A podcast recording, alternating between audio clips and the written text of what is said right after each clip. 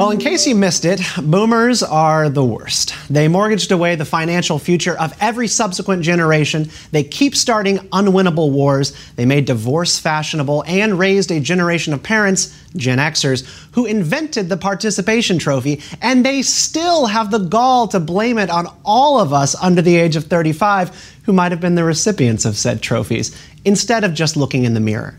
We should still, though, be honest about Gen Z, the Zoomers. They are a particularly delicate and needy bunch. They're warm to socialism, trying to rehabilitate straight up communism on TikTok, and have made up at least 150 imaginary pronouns for themselves. It's out of control. Today, we've got a discourse on generational politics and whether or not any of it really matters. Here in the studio with me is Larry Sharpe, host of the Sharpe Way podcast, and from a secure remote location, Hannah Cox of the Foundation for Economic Education. We're going to get into entitlement, safe spaces, OK Boomer, and President Biden's vaccine mandate. So don't go anywhere. I'm Stephen Kent, and you're watching right now.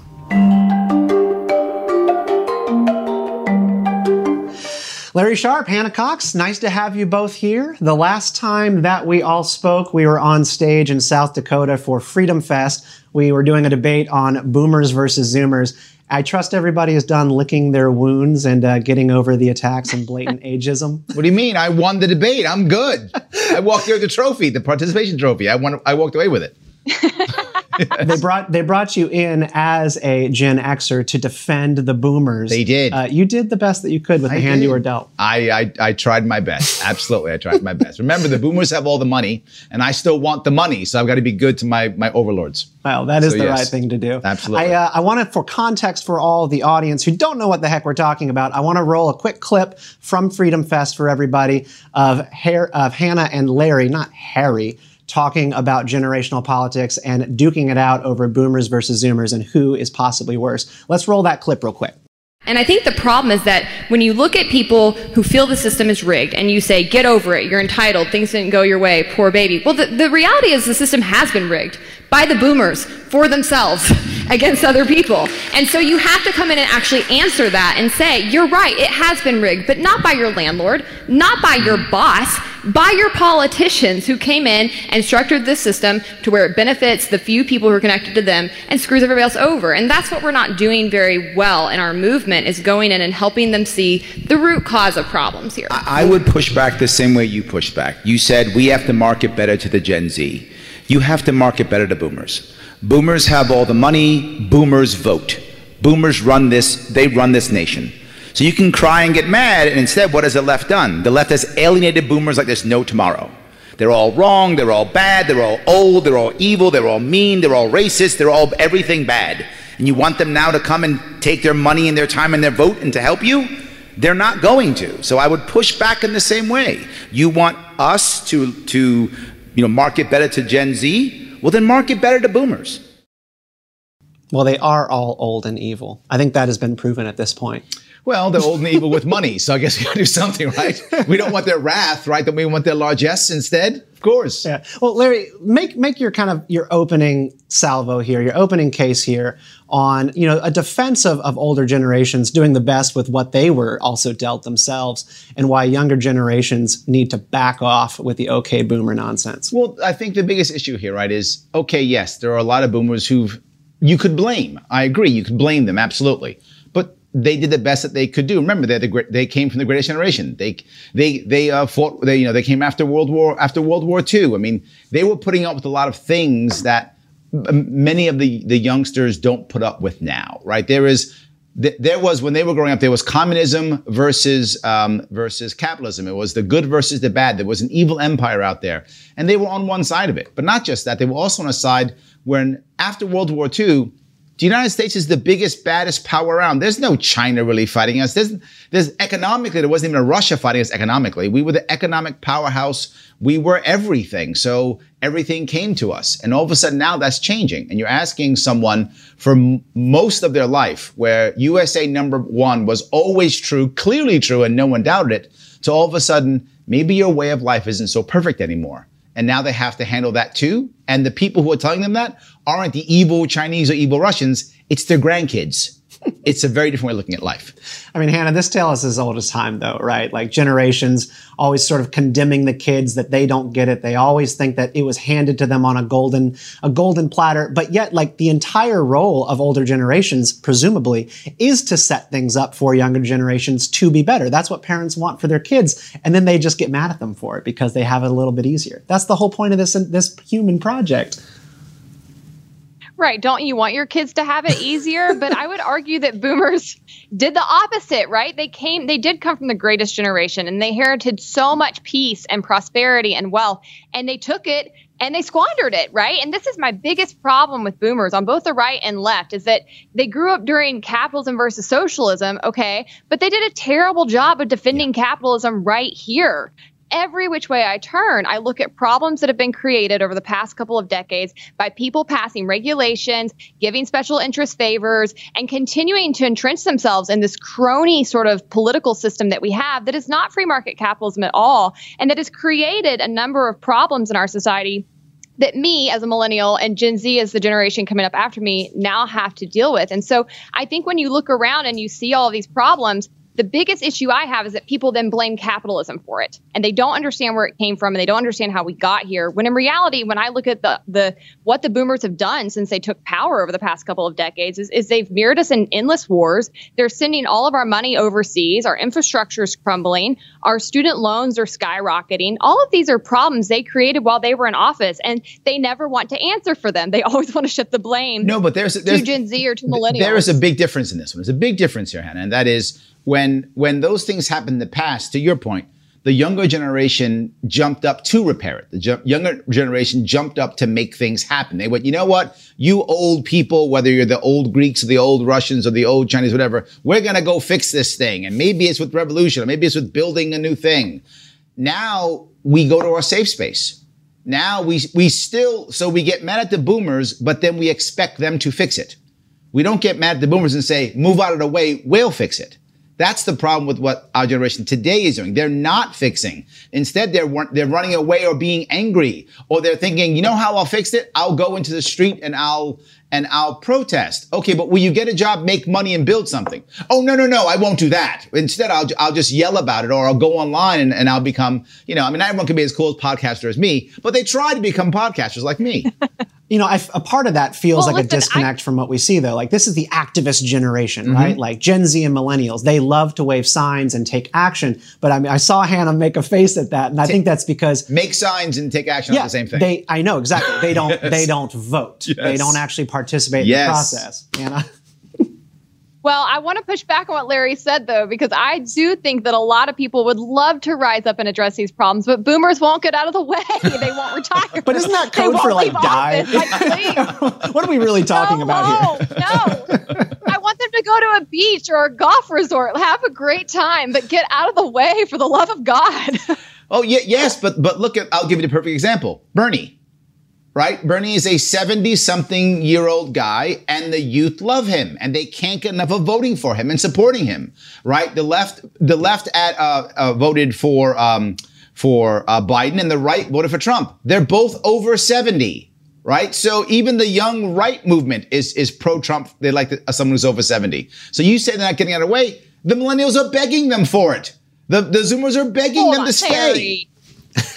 begging Harry, them you know to stay. as good as I do that people did not want Trump or Biden. They got these crummy options and had to pick between the two because of our two party system that or, basically or picks the nominees. The, the libertarians are, are, or, are voicing their discontent. That's correct. or they could have voted third party. I mean, that was one option. Hannah. They could have. They could have voted third party. They didn't. And of course, libertarian would have been the best choice. But there were other options, not even libertarian. They could have voted, or they could have voted in the primary. I mean, there are things they could have done to change this. And the youth that voted in the primary, we know this the youth that voted in the primary voted for Bernie and voted for Trump. So when the youth came out, they voted for Bernie and they voted for Trump. The youth didn't vote for anyone even close to their own age.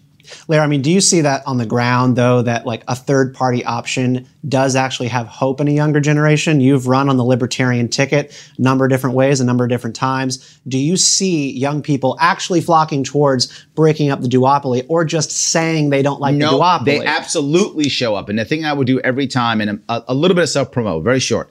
when I was running for governor, what I would do all the time is I would say, anybody here in the room when I would do an event who is a registered Democrat or just was, is one now or wasn't recently, hands will go up. Same for Republican, hands will go up. And I'd ask a third party, hands will go up. Those who are not registered, hands will go up. I'd ask if people were under 30, hands will go up. I had a mixed room. Go to any Democrat, Republican, you know, rally of someone who's running in a, in a, in a normal race. Everyone's over 50 and they're all party loyalists.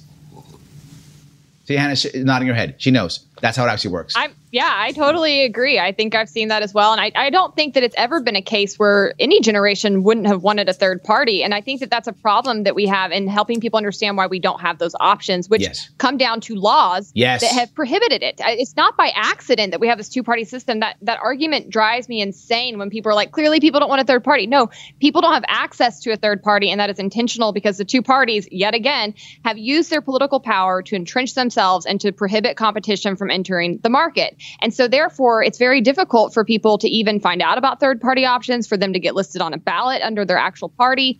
To be in debates, the list goes on and on and on. Fund fundraising is different for them, so people do want other options. We see that in polls consistently in the mm-hmm. country. What they're not willing to do is quote quote risk their vote. They feel like it's become and it is becoming more and more partisan. The pendulum keeps swinging further and further each election. It's getting crazier and Yeah. crazier. And so they're voting against what they're scared of and they're not willing to risk their votes on something they actually like. Everybody's voting against something, not for something anymore. Well, the problem is they're not trying to fix the system, though, right? I talk about it all the time. Access to a ballot, right, is most states is almost impossible unless you're a major party, right? Uh, getting into polls, right? Getting press coverage, virtually impossible, right? But the youth are. The, the good thing I'll give the youth, I'm, I'm going to give them uh, something good, is they're not watching the CNNs and Foxes of the world anywhere near as much as as the old generation. So they're actually able to come online and see people like me, see other voices like Hannah. You know, they're able to see us. That's something that we we rarely get on Fox, CNN, and MSNBC. It's rare for us to do that. So so they're able to see us. So that's a good thing. But it's not enough, right? And some of them are doing things like they're listening to. I'm not joking. Only gamers. Well, while gamers are sometimes smart and savvy, many of them are, they don't know what ballot access is. Right? They have no idea what that is. They don't know that if you want to be in a poll, you have to drop $40,000 to buy a poll, that it's pay to play to get into polls. People think pollings just, they're colleges doing good things. Right. No, it's pay to play. we have we have thought leaders who inspire and and stir I think rightful resentment Mm-hmm. and anger in our generation about the system the way things are the sense that it is rigged that all the the rules are meant Yes. to keep competition out to keep you paying into a social security system that's not going to benefit you like we have tons of people out there people who are at this table and on this call are like really good at provoking that sense of resentment about it but then when it comes to telling them like all right how to participate in elections people who participate in the system republicans democrats establishment types they're good at that Yes. the mainstream media is good at that not everybody else the people who are trying to stir the pot Absolutely. So they're, they're so they're so concerned about being correct or showing their indignation.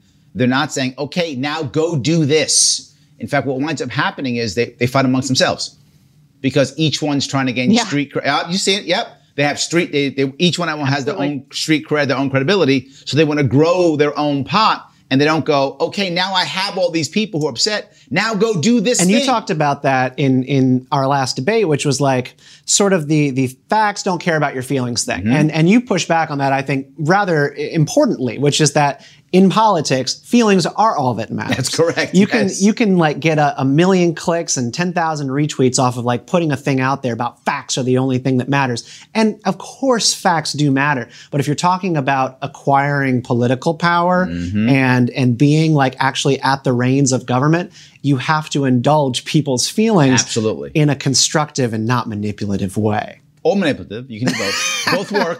I mean, you could work. manipulate people. both work. Tucker, Tucker work. Carlson said just the other day in, a, in an interview with Dave Rubin, yeah, I lie sometimes if I feel really strongly about it. You know? There we go. Yes. Great.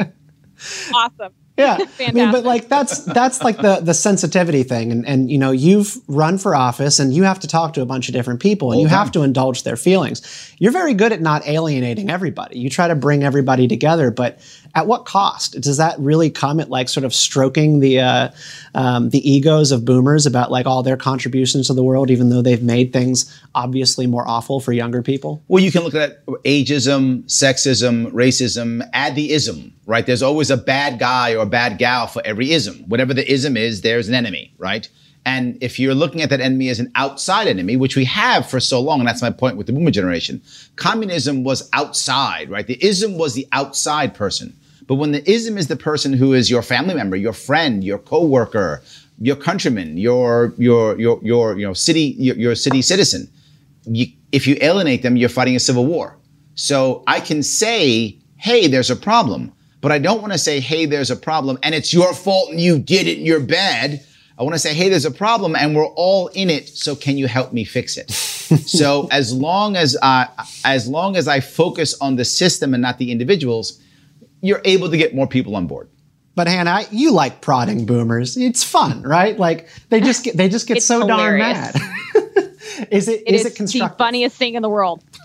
it's not constructive, and I try not to do it too often. But it is funny. It is so funny to watch them melt down when you call them a boomer. Like it's not. How is that even that insulting to you? You are a boomer. Like, but they, anyways, it's funny. But I agree with Larry. I, I in my actual work, I think it, it works to build bridges. I think that we need to find ways to come together. We do not need any more pot stirrers or flamethrowers out there. There are plenty of them. We need people who are able to actually get people to cooperate. And that's something that's very disappointing about the liberty movement to me is we have great ideas.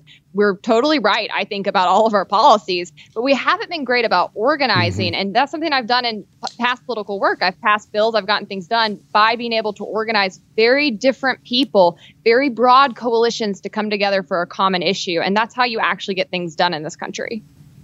One of the things with generational politics, because it, it often seems very conceptual and a little bit arbitrary when you're talking about which generation starts and begins where, but it all comes down to a lot of cultural things. Like when you sure. say boomer, you're sort of picturing a certain kind of person, a mentality about the world. Same as when you deride millennials. Millennials is just as effective as a descriptor for a generation as it is a piece of slander to try to get people to react to saying, sure. I'm calling you sensitive and a baby. Right. But there is a real tangible thing in generational politics, and that is taxing and spending. Sure. It is, it is wealth transfers between generations, the way that we have set up our retirement system, mm-hmm. where current workers, young people, are literally paying to uh, support the retirement of elderly folks. And they had to do the same thing for the previous generation themselves, because that's the system we've chosen.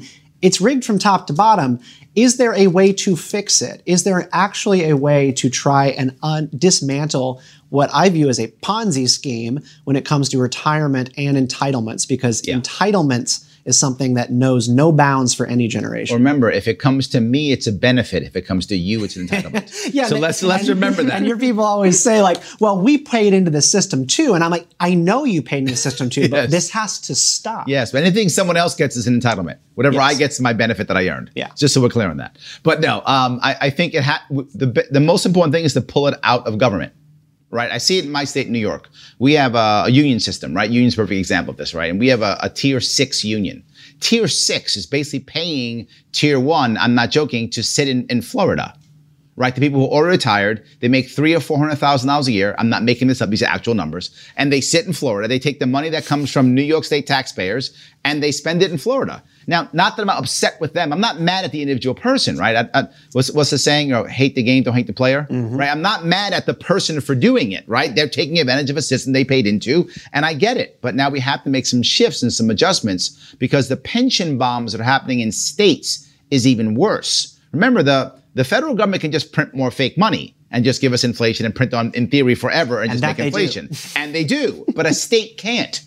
So once a state gets into trouble, a state has to go bankrupt. Illinois is looking at that right now. New York will be looking at that. Pension bombs that are going to explode. So while, you know, unless you're going to allow a, a state to just have its own money also, and we all start just printing out fake money, then I guess we'll be fine until the world burns. But until the world burns, I mean, the world's going to burn. That's the problem. So yes, you have to pull it out of government. You've seen that the private sector has already done it. The private sector pulled its pulled uh, itself out of pensions decades ago because they knew there were Ponzi schemes and it wouldn't work. So we do the same thing. It's just not going to work. It has to be changed.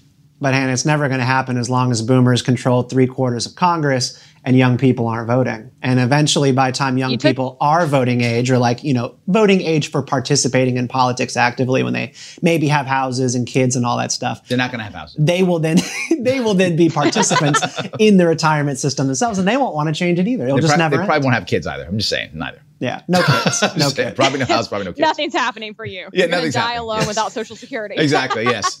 You're, you're, you're a Zoomer. You get nothing. Pretty much. That's it. You get a Netflix account and be happy.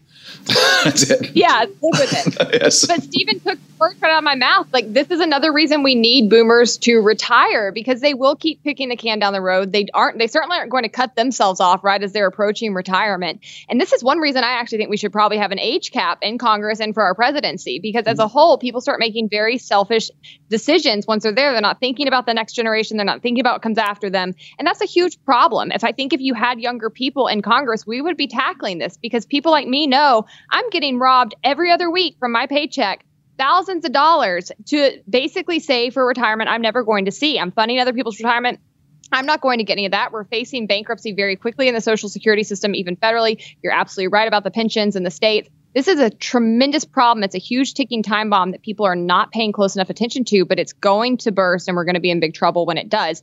Versus going ahead and making some hard decisions now, which is what leaders should be doing to start to transition us into a private system that we know would reap better rewards for everybody involved. But getting that political capital in order to move that kind of thing across the finish line is simply not there because we don't have enough diversity within our leadership. Not to mention our population is shrinking. Mm. We're getting we're getting smaller as a country, having less kids, and getting more restrictive on legal means of immigration, so that people are actually paying into the system. I mean, one of the one of the things that actually convinced me to be more open minded on increasing the amount of immigration that we actually bring in is I was looking at the retirement numbers and Social Security is like, well, if we aren't going to have babies, right? If we're not going to force people into having children, we need Americans to actually pay for this entire system that we've built, and we're not doing it. Well, there's there's a worst part on top And of all so that. And that's so true everywhere.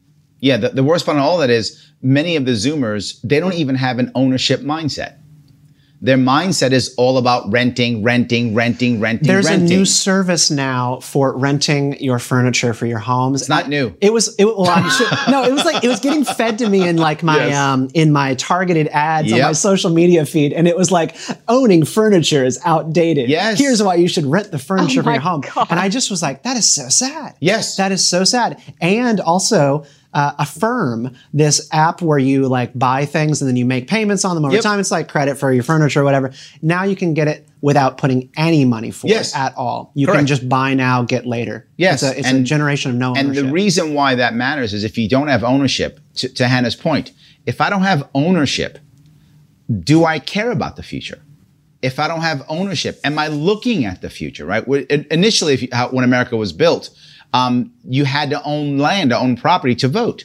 Because the assumption was, and this is too far, but I'm just I'm bringing this back for, for context. Sure. That if you don't own land in a community, why do you care about the community? That was the Mm. assumption back then. Now that's not exactly the same now, obviously, but the concept is the same as a generation. If we're just waiting for the next monthly note to come and making sure that our credit, our debit card works every month, and that's all we care about, it doesn't matter who gives us the card. Is the card some wealthy, you know, uh, private equity fund that owns all of our housing and that owns all of our uh, cars and owns our furniture? We rent it from them. Is it some large corporation? Is it the government? It doesn't matter. It's something big. And COVID, the lockdowns of COVID made that even clearer that as long as something big keeps giving me my thing every month, I'm fine. And the big thing, sadly, is probably going to be government. Do you think that we should try to move away, though, from caring too much about generational differences and thinking of people as members of collectives? There is a case to be made that all the generational cohorts that we talk about sort of casually are completely arbitrary. There's really nothing that makes a person born at the beginning of 1946, at the end of 1946, all that different, but yet we draw a line right down the middle and say, You're greatest generation, you're a boomer. Just take it and go. And that's part of your identity and how you think. As libertarians, everyone at this table today is a libertarian. Aren't we supposed to care more about individualism and not thinking of people as members of blocks? We do, however, there's some howevers here. You're right, we do care about individuals. And I talk about bringing everyone together. Hannah's talk about bringing everyone together also, right? We're all talking about bringing everyone together. But there are certain cultural things that happen that do affect you, right? My daughter, my youngest daughter is 11. and she grew up on an iPad. That's going to make her different than me when I was 11. Gen Alpha, right? That's what they're calling them But, now. but you see what I'm saying? That's going to make them different because of that generations are getting smaller, right? Generation now socially is only about seven years, right? So about every seven years is a new generation. My daughters are six years apart, and even they have differences. It's not, it's not, you know, you know, great obvious, but there's a difference in the kids not mean personality in how they grew up, right? When I grew up a- as a kid, I mean, I remember, I remember, you know, getting a computer when I was 13, and I was like the only kid who had one. I mean, that's how it was when I when I was a kid, right? I, I grew up on different things. There's no internet when I when I went to college, even right. There's no internet, so all that stuff didn't even exist when I was. So yes, I'm a different person because of my environment. World War II, growing up during World War II, after World War II, you could be a different person in this country, right? Growing up during Depression, you're a different person. Growing up with no alcohol, different person. So I do think there is some validity in how people think based on what's happening culturally. I'll say like maybe now after pre, pre and post 9/11, mm-hmm. right? I mean, I still remember. I mean, Hannah, that's got to define part of like how you how you view the world, right? Like the 9/11 turning point defines a generation's way of thinking. Right. And, and speaking of Turning Point, I was watching that documentary this weekend and just being reminded of how different life was Yes. before 9 11. I was in eighth grade when it happened, but I was remembering how much simpler it was, how much more trusting we were. Just, I don't know how much we got along. You know, you Yes. had politics, but people didn't hate each other like we do now. And in watching that, I realized just how different my life was, even now, because 9 11 happened, how much different my country is, how much different my culture is. It does matter. I don't like using generations for generational warfare purposes, but when we talk about their political needs, when we talk about their mentalities, you can't help but analyze it from that standpoint. And I do think that it's relevant. I think that when I look at people even younger than me who don't remember a time before 9 11, that's significant. That's a big deal. You grew up in a very different country very different mindset, very different culture than I did. And it's also important to learn from it. You know, watching that documentary, I was responded of how afraid boomers were and how they were so reactionary during that time period and how so many things they've put into place impact us now. I can learn from the previous generation's mistakes now that we're facing a very similar circumstance with the pandemic. You know, we're facing another big threat. We're facing another thing where people have a lot of fears about their public health and safety. And so you see the government trying to use that to capitalize on it, to expand their powers, to seize new options. And a lot of people are willing to just hand it over and give it to them and, and just keep assuming that these will be temporary measures. Generations can learn from previous generations' mistakes, but I do think we have to have these conversations in order for that to happen. this is, goes right back to what I talked about. If you're if you're a boomer or, or Gen Xer, you couldn't imagine an attack on American soil. It was unimaginable to you. Like so, of course, you always felt safe, right? I would send my we'd send the young poor kids overseas to have them die in Vietnam, but you know, us rich people, we wouldn't, right? That would never happen to us. All of a sudden, a bunch of financial bankers got killed right? In 9-11. All of a sudden, that changed everything. And then everything became okay, right? Everything became okay at that point. So before that, that was the most shocking piece for, for our nation. And now if you're born or if you're kind of raised after that, all you know is a police state. All you know is a nation at war. That's all you know. I, when I joined the Marine Corps in the 80s, um, we got just got out of Vietnam. Most of my senior leadership were Vietnam vets. Americans didn't like war in the 80s. That wasn't a good thing, right? We didn't like that. But they gave us a couple of baby wars, right? Grenada and Panama, and you know, they gave us some baby wars. Then they gave us the easiest one, which was the first Gulf War. Now we're ready to go back to war again. And we're ready. And the second 9-11 hit, war machine back back back in action again. Hannah brought up the pandemic, so I actually want to turn to that and, and talk a little bit about generational differences there. You know, one of the, the things that I find to be most surprising about younger generations is that they are, by and large, more liberal. They tend to vote Democratic in droves for Gen Z and millennials. But still, and this is for a generation that sort of makes their uh, their cred online by virtue signaling about every single thing that they do. Yes. they are not rushing to go get vaccinated. They do still have the lowest vaccination rates, the highest percentage of vaccine hesitancy that has been reported by the Census Bureau.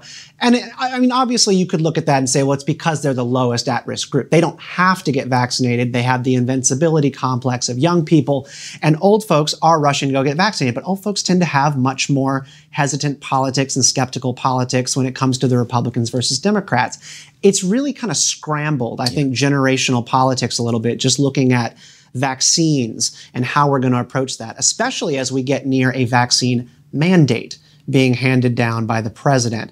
Curious what your thoughts are these days Yeah. on, on how we're going to approach the- that. What what most people aren't getting, and this is a big, it's an important distinction. Are you anti-vaccine or are you anti-mandate? And they are two separate things, mm-hmm. right? They are two that I know many people who are vaccinated. I'm one of them who are against mandates. I'm one of them, right? So I know lots of people who think a mandate's wrong. It is bad. It's government overreach. It's a problem, but they get vaccinated. I know people who who just don't want to be vaccinated. It's a whole it's a whole different issue, and we should think about both of those. The youth in general, they are invincible. I remember when I was a 19 year old Marine, literally asking to go to war because I thought that I was going to solve all America's problems. Right? I believed that, as, and I, I, I would bet most Marines believe that. Right? I believed that. I wanted to go do that. I thought that was going to be the answer. So I think there is a lot of I don't need that. I can beat COVID. I remember I remember some guys when we were talking. This is back when they talking about getting shot and like, eh, bullet's not that big. Things like that. I mean, these are crazy statements, right? But people would say that as a way of just saying, I'm bulletproof. I could do the thing. And this is, I think it's youth and it's common. Hannah? It is, but I also think that we need to pay attention to the politics behind some of this because what's so interesting to me is that the libertarians are really the only ones taking a consistent stance here when it comes to the principles underlying much of this. And I think that for people who are on the left, you know, I'm not on the left, but I kind of understand their mentality. They've been working lately on things like bodily autonomy. That's been huge on the left, right? We had the Me Too movement about that. We've been fighting the war on drugs on that. They hate big pharma for these reasons. And then you come out and you basically have a party and a national news media that's taking the exact opposite stance mm-hmm. to all of that. They're trying to coerce people to put things in their body. They're trying to use the government to even push people out of employment over what they put into their body or they do not. That is such a violation of bodily autonomy and of the very things we've been fighting within the war on drugs. If you don't think it's okay for the government to put people in jail over what they put in their body, then you shouldn't think it's okay for them to push them out of employment over what they don't put in their body. And I say that as a very pro vaccine person myself. I have the vaccine. I think that people should make their own educated opinions and get it. But when it comes to the coercion behind this and the mandates, it is such a turnoff. It made me not even want to get it because I was like, I don't want to be a part of this being forced on me. I hate what's happening around me. I intend to burn my vaccine card. I'm not showing it to anybody, right? Like this is a actual principled stance. And so I think that for many young people, yes, they vote left. We've seen this generation after generation, but they tend to start moving when they get into the workforce, when they really start paying a bit more attention to what's happening in their political sector. And COVID has forced everybody to be a bit more awake to those realities, to look at what government will do, how far it will go, how much it will tread on your individual liberty, on your choices. And I am hopeful that the silver lining of all of this for people in Gen Z and even millennials might be that they finally start to understand the problems we as libertarians have seen with government for ages and ages and ages because it's finally starting to impact them versus just the poor and marginalized and people of color that are usually most impacted by these kinds of government policies. Um, so I'm hopeful that this could be an awakening moment and we might see a real movement come out of it to push back on this in a principled way. And I think that you see that not just within the generational differences, we see that a lot of people of color are not getting the vaccine either. And I think that goes back to trust issues they have with the government, times that they've been experimented on as a community by government um, with early procedures and, and lied to about the nature of those. So I, I think as a whole, this is something we'll continue to see people kind of crossing the sidelines when it comes to COVID policies. I think there's two things I want to bring up. One of is I, I I agree completely with Hannah just said about the, the hesitancy. I'm not anti-vax. I vaccinate my kids. I'm not I'm not against vaccines. But when the mandate came down, I didn't want to get it, and that was totally emotional.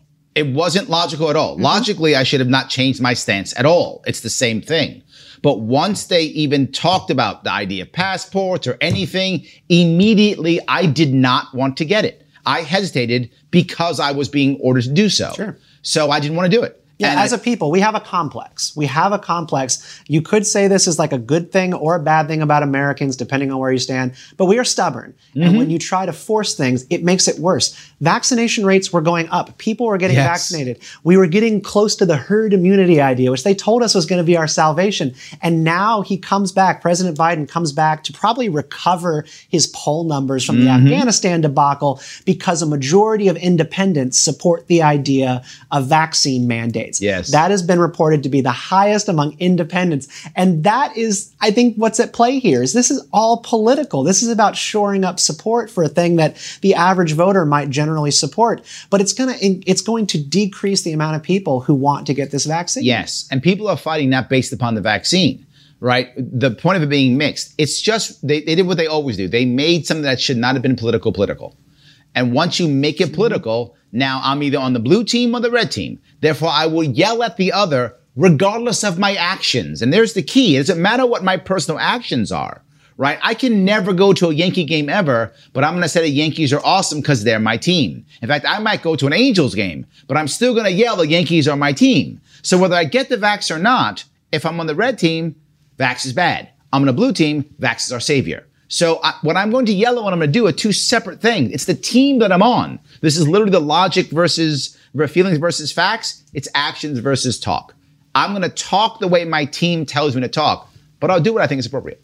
I'm just horrified at how we're seeing this whole concept of public health in general really come home to roost when we're talking about a virus that impacts every single individual differently. Mm-hmm. You and I, we might all be carrying COVID 19 and be completely asymptomatic, sure. and yet we would test positive, and they're still going to try to force you to take some sort of medicine about it, regardless of whether or not it actually is a harm to your health. And they can't fully account for in every single case whether or not the vaccine is going to be perfect for you, right? Like people understand this. There is no such thing as public health. There's individuals' health, and then we need to do as much as we can to mitigate things in the interim like spread. But I'll go back to 9 11, and I think this is a key piece. If you go prior to 9 11, try to find a president who would ever say something like this My number one job is to keep every American safe. You can't find that. Phony. Correct. You can't find that right? But since 9-11, and Bush said, my number one job is to keep America safe. Every single executive, whether governor, mayor, president, all the executives now say that. And here's the thing that, that, that that's most important. That's a lie. Right? This is the same oath I took. The oath that you take as, as any part of the executive branch is to defend and support the Constitution. Pretty sure it's to keep us free. Yes. It's not to yeah. make sure every Protect. human being in America is always safe and never gets the COVID and virus. lock us in our homes. That's which is what right. they did. To keep our which is what they did. Safe. Yes. And that that started 9-11. But it's the second piece that started. Bush is the one who started this. He started my number one job is to keep you safe. And two, just go shop. Shh, I got this. Don't get involved. Shh, go shop. I got this right? And from that, all the presidents now do that. We got, we'll go bomb the people. You go back to work. COVID hits. You go, you sit back and watch Netflix. We'll send you a check. We got this. That's what happened. The, the, good leaders don't say, I got this, go away. Good leaders say, come with me so we can fix this. I don't mind leading from the front. That's a good thing. But I don't, don't be by myself. A good leader brings everyone together to fix this thing. We don't do that. We say, you sit in your home and then this is millennial stuff. This is Zoomer stuff. You sit in your home and then I'm going to say, we did it. Didn't we do it? Oh, we did it together. That's all you, like arms. We, yeah, you sat home and watched Netflix and Hulu while I forced workers to go out and, uh, and to work in hospitals. And I didn't care if my delivery guy got, got COVID because he's an immigrant anyway. I don't care about him. But you sat in your home and watched Hulu. See, we did it. That's, that all started in 9-11 hardcore and hasn't stopped. And I want to give you the final word here. And I guess I want to ask if there is any semblance of hope bouncing around your mind that remains for this future generation to get this whole pandemic thing right. Because the war on terror was the march of one of the largest declines that we've ever seen in this yes. country on civil liberties. It was propagated and pushed to us by older generations. Younger generations have grown up in it, accepted it. Yes. And I get the sense that our generation that you and I are both a part of wants the bubble wrap. They want the bubble wrap from COVID. They've been accustomed to it. And I think we're going to make it worse. Do you have any hope? Well, I first want to agree with Larry. I do think that this is exactly how they've tried to handle it. They've said, sit home, don't pay attention, mm-hmm. we've got this. Good leaders, their only responsibility is to give us the information we need to yes. make the best individual choices we can for ourselves. And they needed to do that. And they've done the opposite. They have consistently given us lies, false mm-hmm. information. They've misled us. They've gaslighted us after they've misled it. And it would come out that they've been lying all along on a given subject. And they'd say that didn't happen. And they keep, keep it moving.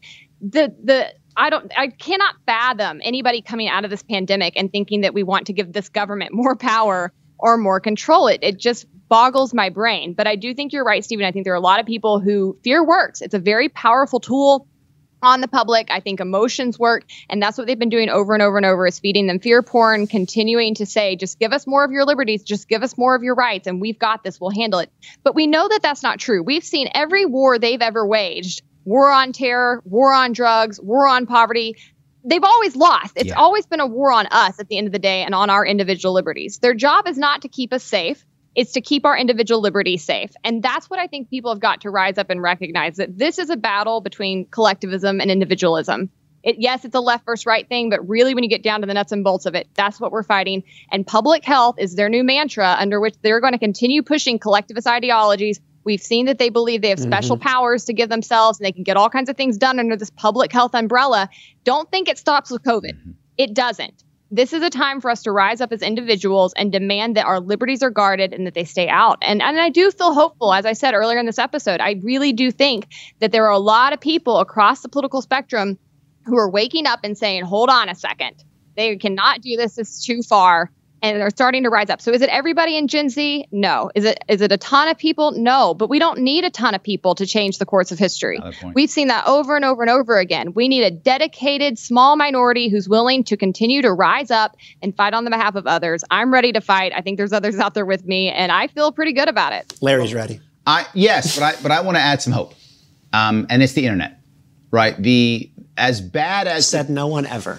The internet? Yes. Our hope? Yes, yes, I know. And the, the bad thing about the COVID lockdowns are too many to mention.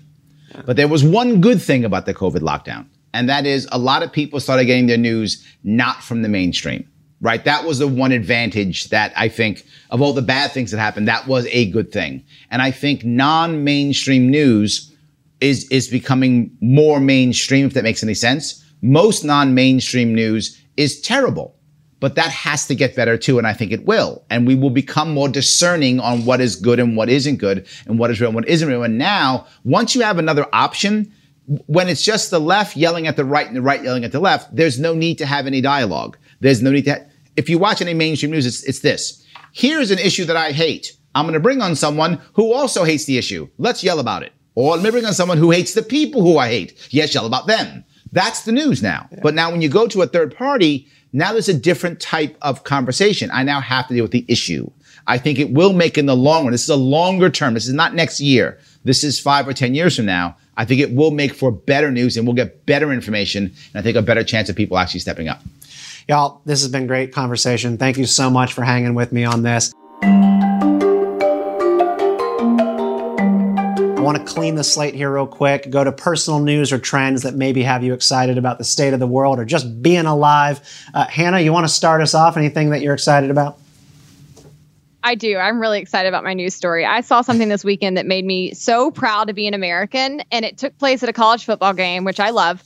Um, it was at the Miami versus Appalachian State college football game, and there was a little kitty cat who had broken into the stadium. He was up in the top rafters. He lost his footing. He was hanging on by a claw. It looked like he was a goner. The whole stadium was trying to reach him, pull him up. They couldn't get him. But down below, other fans spread a gigantic American flag out. And so when he lost his oh grip and fell, they caught him in the American flag and saved his life. The cat's fine. USA, USA. I loved it.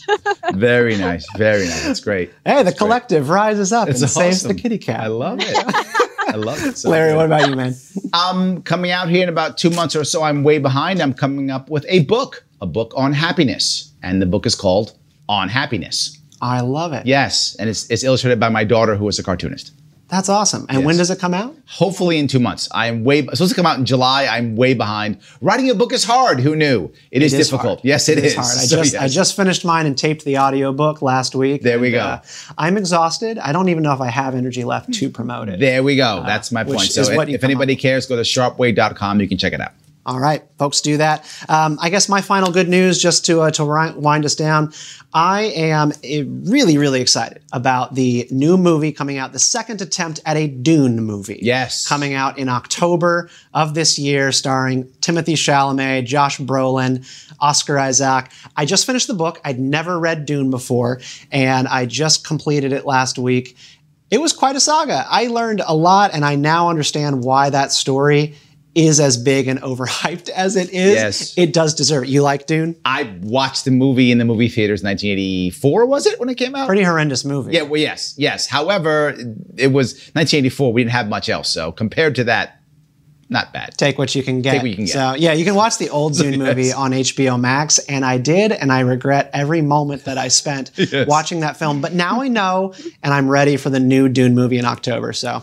That's it for this week's episode of Right Now. Next week, we've got none other than Nick Gillespie, editor in chief of Reason.com, on the show. So be sure to subscribe as you wouldn't want to miss that one. This channel is growing really fast with new video series from Gothics and Brad Polumbo, plus a newsletter called Unfettered, linked just below this episode. So you should like this video, you should subscribe, and follow the newsletter. And obviously, it should be added to your weekly digest. It's good reading. We'll see you next week. In the meantime, keep asking why, stay out of line, and be a bug in the system. Have a great week.